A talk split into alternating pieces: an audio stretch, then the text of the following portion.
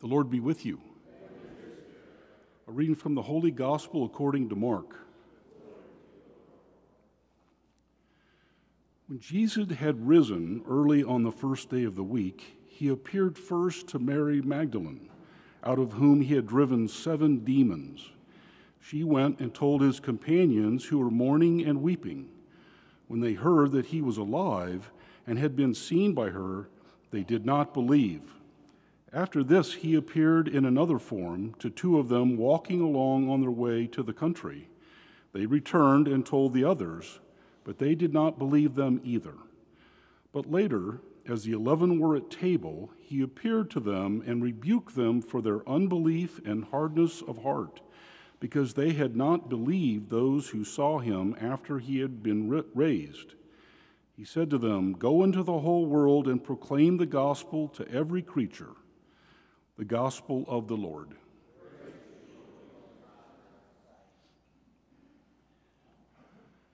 Well, good morning and happy Easter Saturday. Um, we're almost at the end of the octave of Easter, uh, but this is the end of Easter week, the first one, and we have six more as we work our way to Pentecost and the uh, the coming of the Holy Spirit. Uh, all this week, uh, we have been really focused on, in our gospel readings, um, the resurrection of Jesus and the appearance.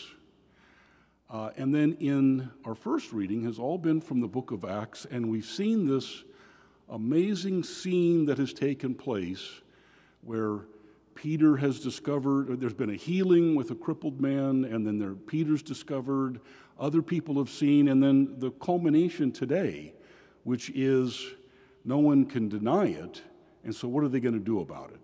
But it's all about what happens in this scene in the very first part of the book of Acts. Um, as I think about this, I think there are two themes that have been reoccurring uh, and the first theme uh, really comes from our gospel reading, and it's uh, this about unbelief and the hardness of heart. Because Jesus rebukes his disciples for their unbelief and hardness of heart.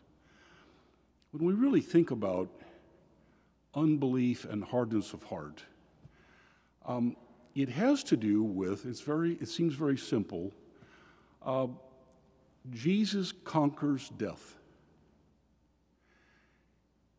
What that means is that our life here isn't, we're not stuck with all the things that we have to accomplish. There's life after. Uh, so we're not in competition with trying to gain experiences and goods and things, and I'm competing with everyone else. I've opened my life up so that I'm not enslaved to the concept of this physical life being all there is. Jesus conquers death. And it's the belief that Jesus conquered that death. That's what he's asking everybody go out. That's what you need to believe. Believe that I've conquered death.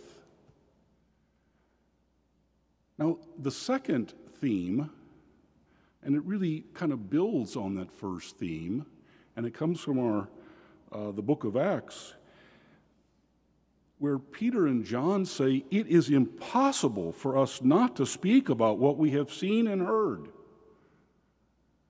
Isn't that lovely? Don't, don't you want to be with that type of knowledge that's just, you can't hold it in? It's impossible. I can't not speak about it. I am so excited. Isn't that just, don't you just want that?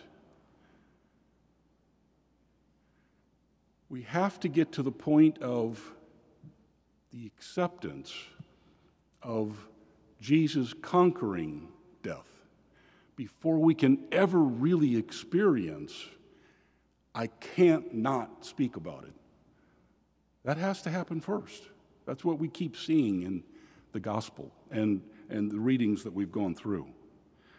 Um, I've, I've mentioned uh, a really a favorite uh, Jewish theologian, uh, Abraham Heschel, and he talks about how we should live our lives in radical amazement, with astonishment, wonder, and awe.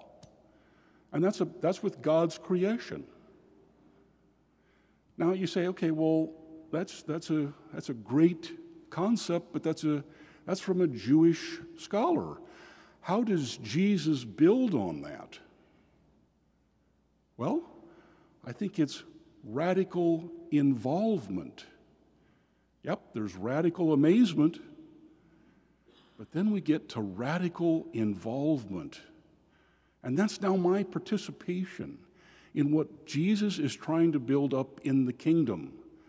This answers that, that uh, quote that we have from St. Paul out of uh, his writings where he says, What is lacking in Jesus' suffering?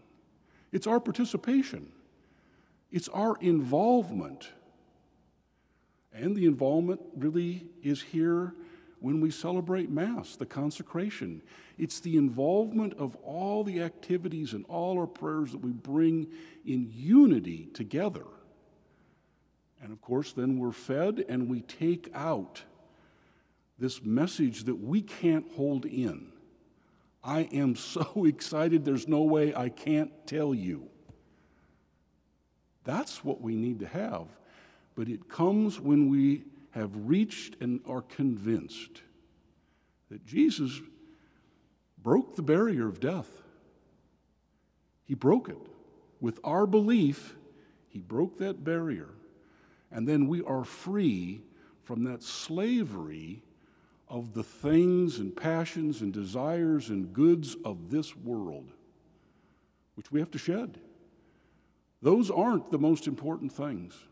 The most important thing is that feeling of it's impossible for me to hold back this wonderful message that I've been given and that I will receive shortly. Let's stand and offer our petitions.